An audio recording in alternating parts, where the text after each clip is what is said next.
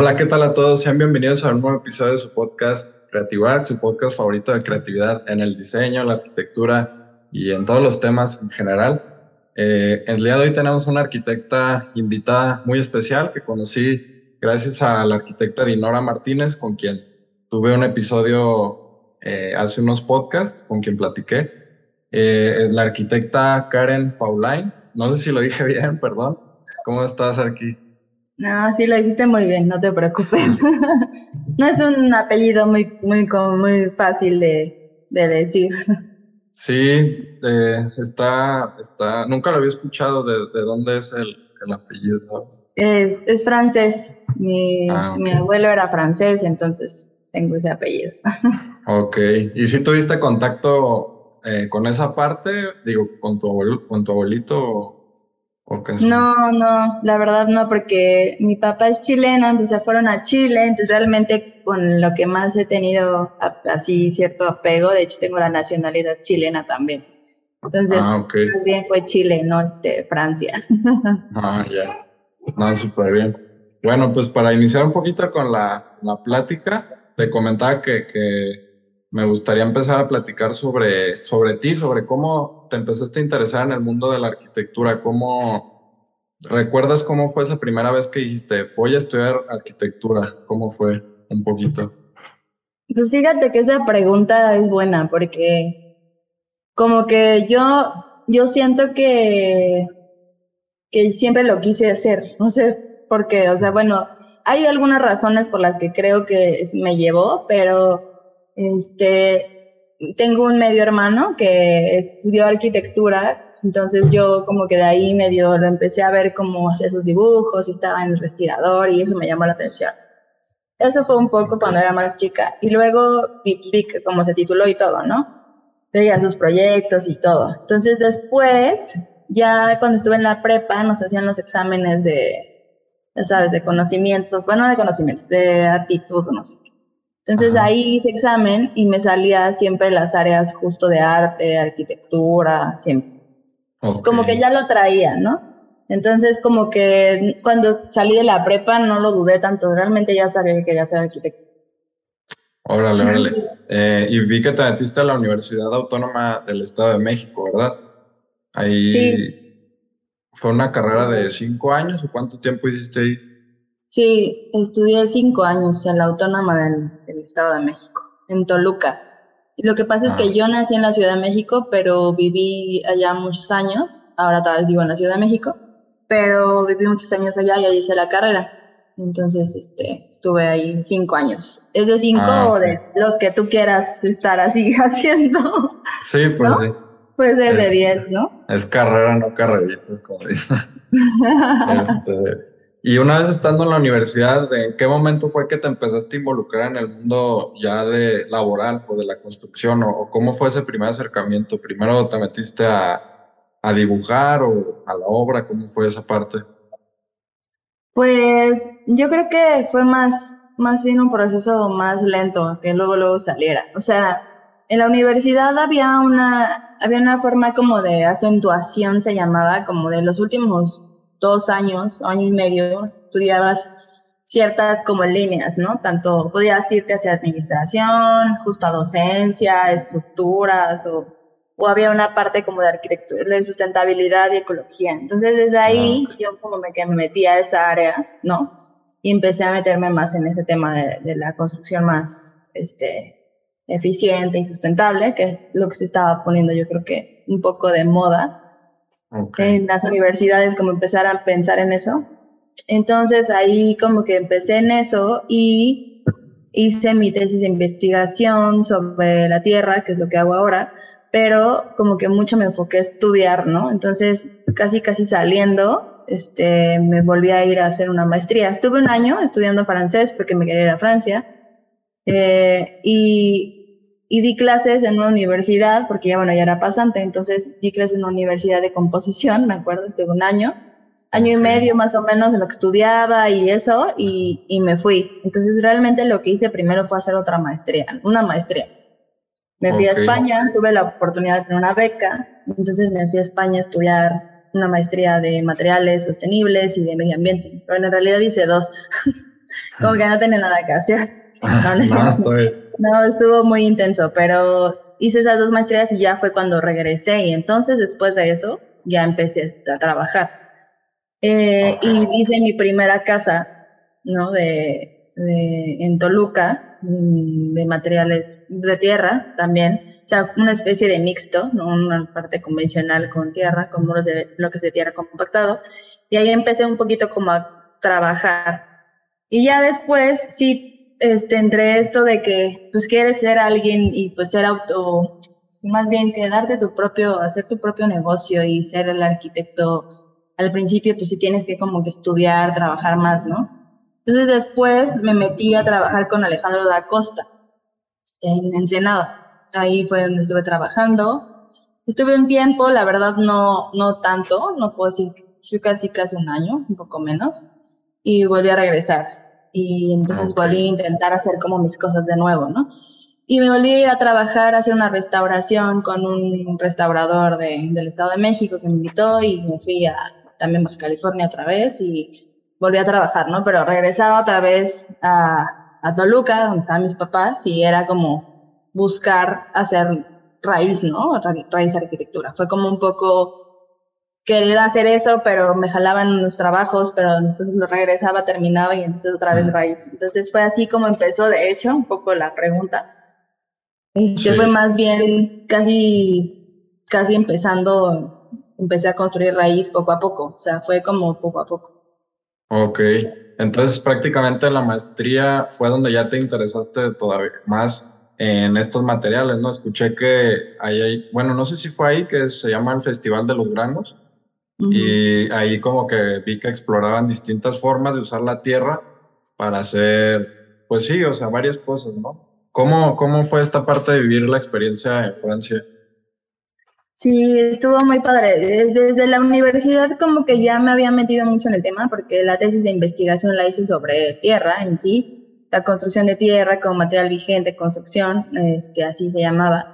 Y, y ya estando en la, en la maestría nos llevan a este, pues es como un festival, como si fuera un congreso, ¿no? Disneylandia de la Tierra en Crater, en Grenoble, en Francia, en un pueblito súper chiquito de, de, Francia, ¿no? Que nadie iría, yo creo. Ah. Pues ahí hay un centro muy importante de investigación, más importante del mundo de investigación. Y pues, pues así fue. Entonces empecé a, pues fuimos a varios talleres y y ahí como que empecé a entender, ¿no? O sea, como que veía la tierra y decía, wow, ¿a poco se puede hacer así? Entonces, ahí fue donde empecé a ver como los sistemas constructivos y las formas que los estaban aplicando ellos y, y todo eso. Entonces, eso fue algo que me llamó mucho la atención y me cambió mucho la perspectiva del material. O sea, de que, de pensar que la tierra solo puede ser una casa, ¿no? De dos aguas que se está cayendo, en lugares súper viejos o sin mantenimiento, ya sabes, como muy mal pues empecé a ver como la tecnología con el material y me enamoré totalmente. O sea, yo llegué a México queriendo construir así, ¿no? O sea, sí, sí, sí. Sí, pues prácticamente querías traerte lo que ya habías aprendido, ¿no? Que yo creo que es muy valioso, ¿no? Igual que, como lo comentaba Dinora, eh, ella también estudió una, una, maestría en Suiza, entonces se vino acá a implementar como esa parte, ¿no? Esa parte tecnológica, sin olvidarse de dónde, de dónde viene, ¿no? Que se me hace muy valioso, pues, porque ahora veo que, hacen eh, colaboraciones y hacen eh, talleres y se me hace muy padre cómo empiezan a involucrar a, las personas de, aquí, pero más o menos, eh, ¿cuánto tiempo tiene raíz arquitectura? Y lo mencionas, ¿no? Que empezó, empezaste como lento, ¿no? O sea, iba, como que querías empezar, pero te jalaban a un trabajo y pues al final del día hay que comer, ¿no? Hay que buscar de dónde vamos a vivir. Entonces, eh, pues yo creo que es muy difícil al, al inicio eh, decirle a un cliente, vamos a construir con, con tierra tu casa, pero ¿cómo le haces para, cómo le hiciste para que esa primera casa se hiciera realidad y para que confiaran en, en tu propuesta? Ya sé. Pues mira, yo creo que ahora es cada vez más fácil, pero pues al principio sí era proponerlo y, y, decirle a los clientes, oye, hay un material que tiene esas características, y la primera vez que lo hice con bloques de tierra compactado, pues ya era un prefabricado, entonces de alguna manera como que daba un poquito más de confianza y pues ya sabes, los que te dan las primeras casas son es tu familia, tu tío, tu, ya sabes, los que pues confían en ti por, porque te conocen, ¿no? Entonces, pues fue así un poco, como que poco a poco fue esas casas que empecé fueron así, proponiendo poco a poco estos materiales y bueno, ahora, eh, pues ahora ya llegan los clientes buscando eso porque saben que Raíz Arquitectura hace eso, pero obviamente pues pasaron varios años para pues para que se diera a conocer un poco, todavía le falta mucho por crecer, pero, pero sí, ya, ya te buscan así, ¿no? Pensando que tú eres el que construye con tierra o el que sabe algo de estas construcciones. Pero pues sí, pasaron 12 años para que pues medio empezara a sonar, ¿no? De que ya se construye de esta manera. Sí, claro. Y al final del día, pues no es algo nuevo, como tú lo mencionas, es algo que ya se hacía desde antes, ¿no? O sea, hay muchas construcciones de tierra y, vi que mencionabas que, que, muchas veces se piensa que eso es regresar a, lo antiguo o a lo viejo y, no queda, pues hay que modernizarnos, que la verdad es que no sirve de nada si no pensamos en principio de sustentabilidad. Entonces, pues yo creo que más que ir atrás, estamos yendo hacia adelante, ¿no? Hacia, hacia la inclusión de, o la, pues, no sé, rescatar estos materiales que, que tenemos, ¿no? Y tan vastos que hay en, en, las, en los países, ¿no? Como México. Sí, de hecho México es uno de los países con un buen de recursos muy buenos y la tierra es muy buena en general en casi todos los estados. Pues he estado en varias partes y me he dado cuenta que pues, casi siempre encuentras tierra para construir.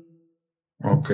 Y por ejemplo, el BTC, el bloque de tierra compactada, ¿ya hay empresas que lo fabrican en México? Sí, sí, ya hay empresas que, que, lo hacen. Es que este, este sistema, este bloque de tierra compactado, al final no es un sistema tradicional. O sea, o sea, quiere decir que no lo hacíamos antes.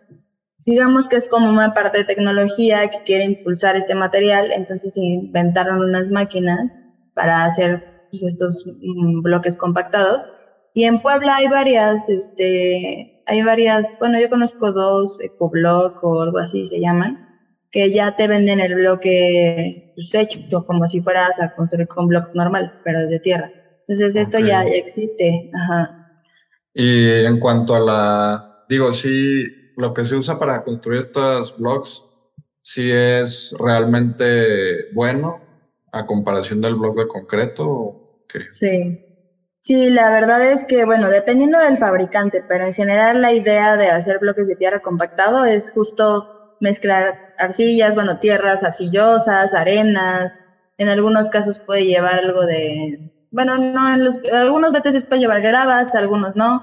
Y ya se estabilizan con cal, dependiendo. También hay bloques de tierra compactado que están estabilizados con cemento, pero en un porcentaje muy bajito. Entonces, también están haciendo emisiones más bajas. Digo, obviamente soy pro no hacerlo con cemento, siempre y cuando no sea necesario pero ya obviamente si es un material mucho más térmico, si está bien, bien si está bien la mezcla y está bien estabilizado y todo, o sea, funciona muy bien. O sea, perfecto. Ok. Sí, me imagino que se reducen en un gran porcentaje las emisiones de CO2, ¿no? Como lo comentas. Que incluso ahí también está interesante porque conozco, bueno, ya hay varias, pero hace unos años, cinco o seis, compré un, un lienzo de, de piel vegana o no recuerdo cómo le llaman, pero es generado a base de bacterias y de, cáscara de mango. Y hay unos chavos de, no recuerdo la ciudad, pero se llama Polivion la empresa. Y como que están desarrollando esta parte de investigación de materiales también nuevos, ¿no? Y se me hace padre como en distintas disciplinas ya se están buscando nuevas formas de producir eh, materiales, ¿no? Sí, justo hablando de eso, este comercial, digo, porque es justo de estos materiales, pero es que ahorita hay una exposición en el Museo Tamayo que junta varios proyectos, o sea, de materiales, que es de unos compañeros de Chile que hicieron como un, un compendio de varios, o sea, personas, o sea, diseñadores, investigadores, que están haciendo materiales, biomateriales. Entonces está expuesta en el Museo de Tamayo digo, en el Franz Mayer, perdón.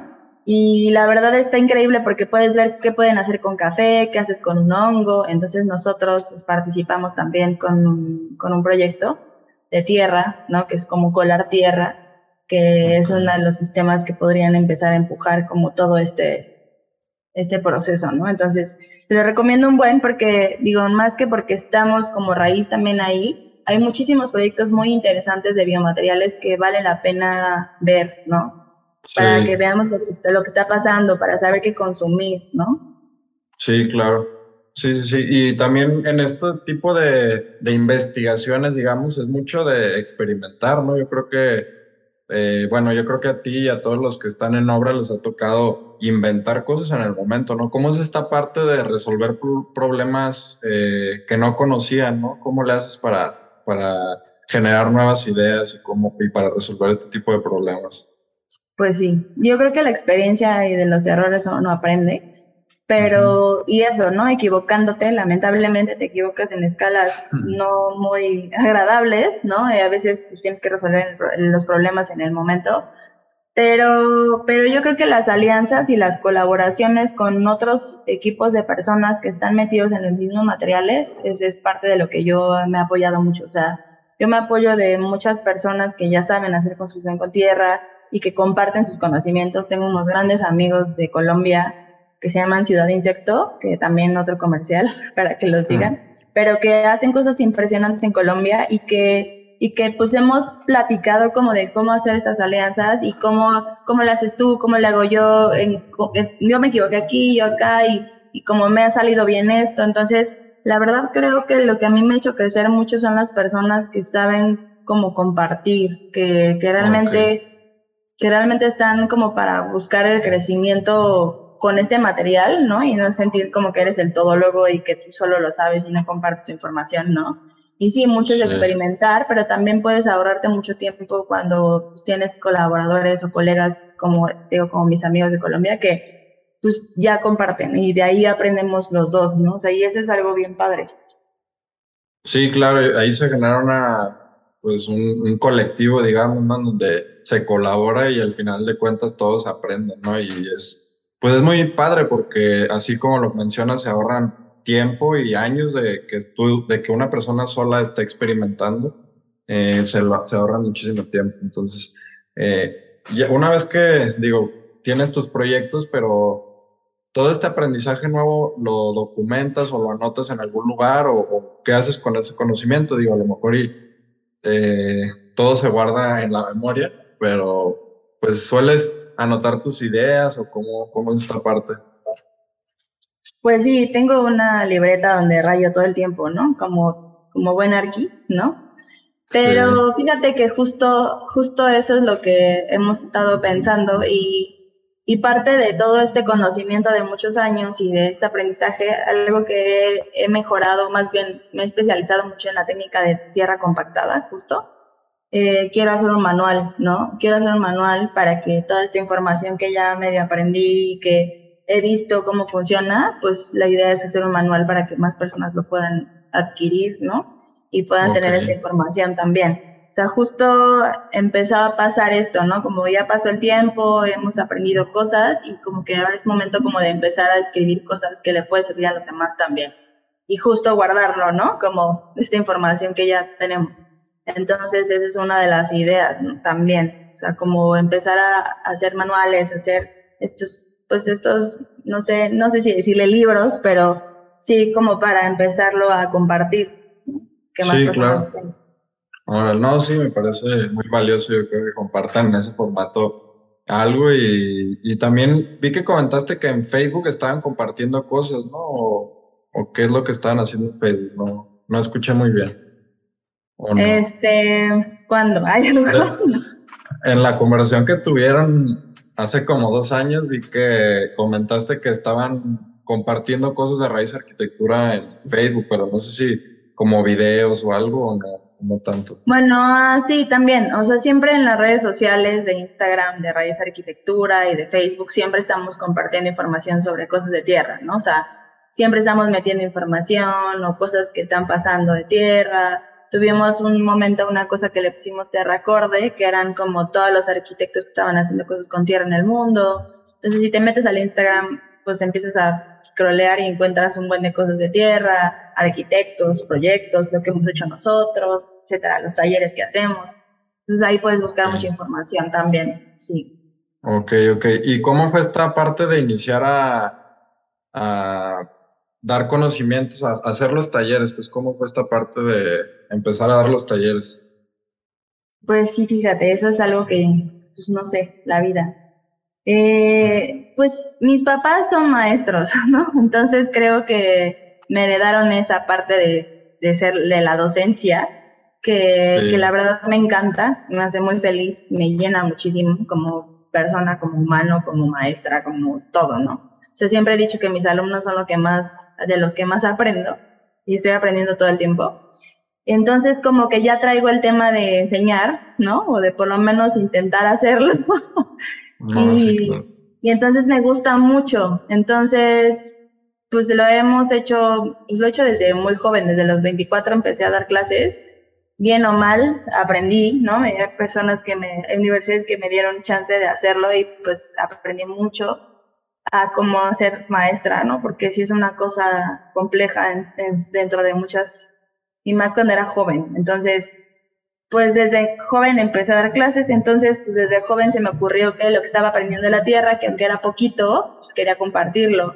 Entonces empecé a hacer talleres y fue como que empecé a tomar, pues empecé a, a tocar puertas a todas las universidades que se me ocurrían. Y les decía, hola, yo doy talleres de tierra Así de, tengo dos maestrías, construí una casa y nada más, pero denme, yo doy talleres. O sea, fue un poco, pues desde ese lado que sí había aprendido algo, entonces pues traje toda esa idea, ¿no? Este, y empecé a, tomé muchos talleres también en México. Entonces, desde antes de irme a la maestría había tomado talleres, entonces como que un poquito había entendido de qué se trataba y empecé a pues, inventarme mis talleres y empecé a hacer adobes, ¿no? La primera el primer taller fue hacer adobes porque la idea era hacer la barda de mis papás de adobe. que fue como la primera idea, ¿no? Y así empecé a hacer adobes y después me di cuenta que necesitaba muchísimos millones, necesitaba miles de adobes, entonces luego dije, no, esto está muy cañón, ¿no? Pasaron varios años, pero sí tienen su, su, tienen su barda de tierra, mis papás. Después de mucho lo logré. Y ya me dijeron, ya vamos a poner blogs y no te apuras. Y yo, no, entonces ya terminé haciendo la, por fin la barda de tierra, es, de tierra este, es de tierra compactada. Entonces, pues también así fue. Y los, los talleres han sido algo bien padre. La verdad es que también agradezco mucho haberme encontrado en ese campo porque aprendo mucho. O sea, cada vez que voy a un lugar veo una tierra distinta y entonces la estudiamos y entonces de ahí aprendo y también pues, muchas personas entienden cómo tiene valor esa tierra conozco a gente increíble, siempre, siempre se hacen conexiones bien padres, o sea, justo por eso conocí a Eri, que es el socio de Dinora, entonces pues ahí salen como más cosas, ¿no? Entonces, pues por eso me encanta dar talleres, me la paso re bien y la gente pues empieza, sea arquitecto, no sea arquitecto, pues tocar el material le cambia mucho las perspectivas y es algo que a mí me, me mueve mucho, ¿no? Que siga pasando. Sí, yo siento como esta parte de estar agarrando la tierra que regresa a ser niño, ¿no? O sea, a, jugar con la tierra, digo, a los que les tocaron ahorita, pues ya no, ya no tanto, de, muy malamente, pero pues eh, yo creo que es muy padre. A, a, ver si en alguna ocasión me puedo dar una vuelta para tomar uno de, tus talleres. La verdad se me hace bastante interesante. Sí, por ejemplo, vamos a seguir haciendo. Sí, órale. Eh, por ejemplo, en, en el caso de que queramos construir una casa y no queramos meter el blog tradicional, ¿qué es lo que nos recomiendas? ¿Empezar con el blog de BTC o, qué podemos empezar a implementar en nuestras construcciones para dejar al lado lo tradicional, digamos? Pues sí, pues para empezar, pues mínimo tabique, ¿no? Que al final es tierra recocida, ¿no? Es tierra recocida. Si le quieres entrar a la Tierra hay muchos sistemas, no hay solo uno, hay 12 sistemas constructivos de Tierra y pues va a depender qué es lo que necesita tu casa para ver qué sistema constructivo te conviene y también en qué zona estás. Entonces más bien es como si ya vas a entrar a la Tierra, pues empezar a ver qué sistemas constructivos había alrededor, si es bajareque, si hay tapial, si había COP, o si no había nada, porque no había nada, igual no hay tierra suficiente para construir. Entonces como que empezar a ver desde la parte local y la parte como vernácula, que es lo que te está diciendo qué sistema te conviene, ¿no? Porque muchas veces antes nosotros pues, realmente observábamos y construíamos con respecto a la observación y ahora como que no. Entonces, a veces una casa de adobe en Morelos te puede decir que se construía así con piedra y con teja y tal, Entonces, puedes empezar a leer desde ahí. Pero cualquier sistema constructivo de tierra va a ser la mejor opción siempre. O sea, independientemente de, de cuál sea. O sea, el que te toque, sea adobe, sea tapial, sea bajaré, que siempre va a ser mejor, la mejor opción si cambias de bloque a eso o de cemento o de cualquier material convencional. Ok, sí, sí, sí, porque justamente estaba viendo el dato que comentaste, ¿no? Que se, que se necesita un cuarto de hectárea de, de árboles maduros para contrarrestar el impacto de una casa de 20 toneladas, ¿no? O sea, pues la verdad es que sí está impresionante y preocupante, ¿no? Entonces, sí hay que poner ojo en eso, digo, los que estamos construyendo tienen la oportunidad, pues hay que ver eh, qué podemos hacer al respecto. Eh, una vez que estás desarrollando tus proyectos, eh, ¿qué es lo que no puede faltar en tu proceso de, diseño, digamos, ya cuando, cuando estás resolviendo el proyecto en papel? O sea, no puede faltar, no sé, lo que quieras. Es una pregunta así abierta que no tiene. Pues para empezar, no puede faltar haber conocido el terreno, ¿no? Haber estado ahí, o sea, entender qué está pasando, sea donde sea. Siempre trato de ir, aunque sea en otro lado del país, porque es súper importante. Eh, y yo creo que haber entendido y haber leído perfectamente bien a tu usuario. O sea, o sea, más que planos y planos y planos que son importantes, o sea, realmente que estés resolviendo las necesidades del usuario que te habló y te dijo, quiero hacer esto, este, ayúdame, ¿no? O simplemente pues, tú eres el experto no en hacer esto o tú eres la persona eh, adecuada. Pero pues, yo creo que no todos los arquitectos realmente escuchamos a nuestros clientes o a veces queremos hacer otras cosas y también guiarlos, porque a veces también necesitan, como a veces decirles, mira, esto no te va a funcionar por esto, o sí, ¿no? aprovechamiento máximo de los, de los espacios, a veces no lo van a ver así porque quieren algo mucho más grande, o no sé. Pero, pero yo pienso que lo importante es como ver realmente el entorno y, y entender perfectamente al usuario, porque si no, no va a servir ningún proyecto, ningún plano ni nada, ¿no? Eso para mí es lo más importante. Ok, muy bien. Y en la parte de igual de, estar diseñando un proyecto, ¿sueles desarrollar un concepto arquitectónico cómo tú defines esta parte del concepto? Pues fíjate que no siempre pienso como en un concepto, a veces la misma, el mismo usuario ya es un concepto como tal, no sé cómo explicarlo. Sí, Digo, cuando estás diseñando desde cero para nadie, ¿no? Igual tienes que pensar en un concepto, ¿no? Pero pero más bien pensar qué es lo que quieres hacer sentir a las personas en el espacio, cómo quieres que se sientan, cómo quieren estar, qué clase de calidad de espacio tienes que diseñar. O sea, no es lo mismo una casa que un hotel, no es lo mismo una casa para, para alguien que tiene una religión muy específica, ¿no? A alguien que no le interesa eso, alguien que vive, está en medio del, del, del, no sé, de un cerro y tiene una vista increíble, alguien que no tiene vistas. O sea, Creo que el concepto se empieza a hacer dependiendo de las necesidades del usuario, del espacio y del entorno. O sea, el entorno te va a decir qué hacer. Entonces, como que a veces no, no realmente hago un concepto, sino más bien aprovecho el espacio en todos los, o sea, todos los sentidos y trato de resolver las necesidades y ya. o sea, no sí, sí, sí. Ave, no, o sea, no tiene planta de, de cruz porque es una iglesia, o sea, no. Sí. O sea, no pienso así, ¿no? Que tampoco creo que estés preguntándome desde ese lado, pero como que tampoco soy tan específica en, ese, en eso.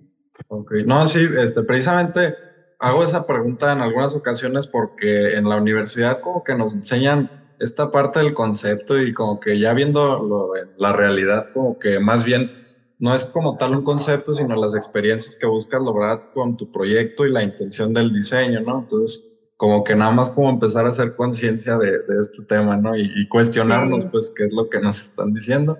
Pero, pero pues nada, es parte de ir aprendiendo, igual lo vas aprendiendo en el camino. Bueno, continuamos después de una pequeña parada técnica. Eh, y ya para ir cerrando, pues yo creo que también te quería preguntar, eh, la labor que estás haciendo en Raíz Arquitectura y en, en conjunto con tu equipo de trabajo, pues yo creo que siempre te mantiene curiosa, ¿no? Y te mantiene motivada a, seguir eh, buscando eh, nuevas formas o, qué más hacer, ¿no? Eh, yo creo que, pues sí, te mantiene la mente activa todo el tiempo, ¿no? ¿Cómo ves esta parte tú? Pues sí, es que es un material que pues todo el tiempo te está pidiendo investigar, ¿no? O sea, todo el tiempo te está pidiendo hacer algo al respecto. Entonces, sí hay cosas que no voy a inventar, ¿no? No vas a inventar el libro negro ni nada, pero cada vez que cambia la tierra, cambian las posibilidades, cada vez que cambia el sitio también. Entonces, siempre, pero yo creo que le pasa a todos los arquitectos, ¿no? Siempre que estás resolviendo distintos problemas o distintas como necesidades de los usuarios, del espacio. Entonces, al final, pues, es como lo mismo, pero con tierra. sí. Ahora, que ya tienes varios años con Raíz, eh, ya tienes un equipo de trabajo con el que los mismos eh, maestros de obra, digamos, y el equipo que está colaborando ahí, eh, pues ya conoce un poco el material, ¿no? Ya tiene cierta experiencia y por lo tanto es más, más fácil, entre comillas, involucrarse en un nuevo proyecto, ¿no? sí, sí, más o menos, aunque digo, vas a terminar, termina. No, o sea, pero me imagino que como todo hay también cierto cambio, ¿no? Rotación y hay que enseñarle a la gente, ¿no? De nuevo cómo, cómo hay que construir. Sí, de hecho creo que me pasa más estar enseñando de nuevo que, que, tener un equipo. O sea, sí, un tiempo estuve con un equipo mucho tiempo y aprendieron muy bien, pero pues no siempre los puedes tener ocupados y de repente se van a otra obra y pues ya valió, ¿no? Entonces cuando se puede, pues regresan y cuando no, pues tienes que volver a enseñar. Y cuando normalmente me invitan a muchos proyectos para colaborar con otros despechos de arquitectura que quieren construir esto y no saben cómo, y pues siempre estoy enseñando, ¿no? Siempre, siempre aprendiendo con ellos y enseñando cómo, cómo se hace esta técnica, que cometan errores, que hagamos una muestra, que mezclemos cosas, así experimentando antes de empezar el muro. Y pues así ha sido, ¿no? Entonces ha sido más como ese proceso de estar aprendiendo y enseñando y así. Ok, sí. Pero me gusta mucho. Sí, claro. Pues parte de... Y ¿Cuál es uno de los, digamos, solo haces proyectos residenciales o también has hecho proyectos más grandes con tierra? Digo, al ser tierra, pues no sé qué tan fácil sea construir, por ejemplo, un edificio de cuatro niveles, no sé, digo, ¿cómo, cómo es esta parte? Pues posible sí es, o sea, no he tenido la oportunidad todavía de hacer un edificio como tal, solamente casas de uno o dos niveles pero o elementos de uno o dos niveles, no necesariamente casas, también aulas o no sé, este, talleres cosas así, pero este, pero de se puede hacer, ¿no? O sea, existen ya proyectos que tienen muchos más niveles y son edificios, ¿no? Por ejemplo, José Cubilla en Paraguay tiene un edificio de tierra compactado. Ahí ven perfectamente. Entonces, y espero que me pronto me toque, así como dice Ana Heringer, que es una de mis arquitectas favoritas, dice que su sueño es construir un edificio en medio de Manhattan, ¿no? O sea, igual el mío va a ser en medio de la Ciudad de México, pero, o donde se deje, ¿no? Un edificio de tierra. Sí, claro, y que la oportunidad va a llegar, yo, estoy seguro de ello. Y bueno, pues, ¿qué sigue eh, para ti en estos años o en estos meses y para Raíz Arquitectura? ¿En qué eh, qué es lo que están haciendo ahorita. Digo, veo que hacen mucho de los talleres y están colaborando y pues cuéntame qué, qué planes hay un poquito y se puede saber. Claro que sí. Pues mira, ahorita, bueno, ahorita estamos por abrir, bueno, abrimos un taller para Oaxaca que va a estar increíble, también comercial, creo. Eh, ah, es un taller que es en pocos días ya. Eh, pero vamos a aprender sobre adobe con, con fibras de, de, mezcal, ¿no? De, de, todo el proceso del mezcal con estas fibras. Y vamos a aprender tapial y van a venir los amigos que tengo de Colombia, entonces ellos son expertos en tapia, entonces va a estar increíble ese taller. Eh, me voy a ir a Costa Rica, está muy padre, o sea, me voy a finales de noviembre también a dar un taller allá de tierra compactada y entender, pues también van a hacer, hacer bajareque, entonces es un despacho muy padre que se llama DAO que está en Costa Rica. Son expertos en bajareque, entonces vamos a hacer unas cosas con tapial. ¿Qué más? Doy clases en la universidad todos los días. bueno, no todos los días, pero este, ahí estoy dándole también, mis, alumnos también son muy importantes, ¿no? Y pues, ¿qué más va? Eh, pues siempre aprendiendo. Ahorita este, vamos a hacer una colaboración con unos colegas que están metidos con hongos y queremos hacer ahí unos experimentos entre los hongos y la tierra, ya les ya verán a ver si si sale. Y bueno, pues siempre estar innovando, investigando, este metiéndome donde se pueda y asesorando proyectos donde se pueda para que más construcciones sean de tierra. Sí, claro, no, súper bien. Eh, pues nada, pues los invito a, que sigan el trabajo de la arquitecta Karen, eh, a que sigan a, Raíz Arquitectura. Eh, tienen Instagram y no sé, ¿tienen otras redes sociales o cuáles son las redes sociales? Pues ahorita solo tenemos Instagram, es raíz-arquitectura y Facebook también Raíz Arquitectura y pronto creo, ah, este, estaremos haciendo cosas con, con TikTok, no lo sé, igual ahí nos vamos a meter como a a investigar cómo funciona eso y a poder pues, compartir información, porque aparte TikTok es un poco eso, entonces igual vamos a andar por ahí haciendo como videos, no lo sé, estamos en ello. Pues aprendiendo de estas nuevas generaciones y formas de transmitir, ¿no? También que, que es lo que digo, no es que esté muy vieja, pero de repente sí, sí cambia mucho las perspectivas de las nuevas generaciones a nosotros.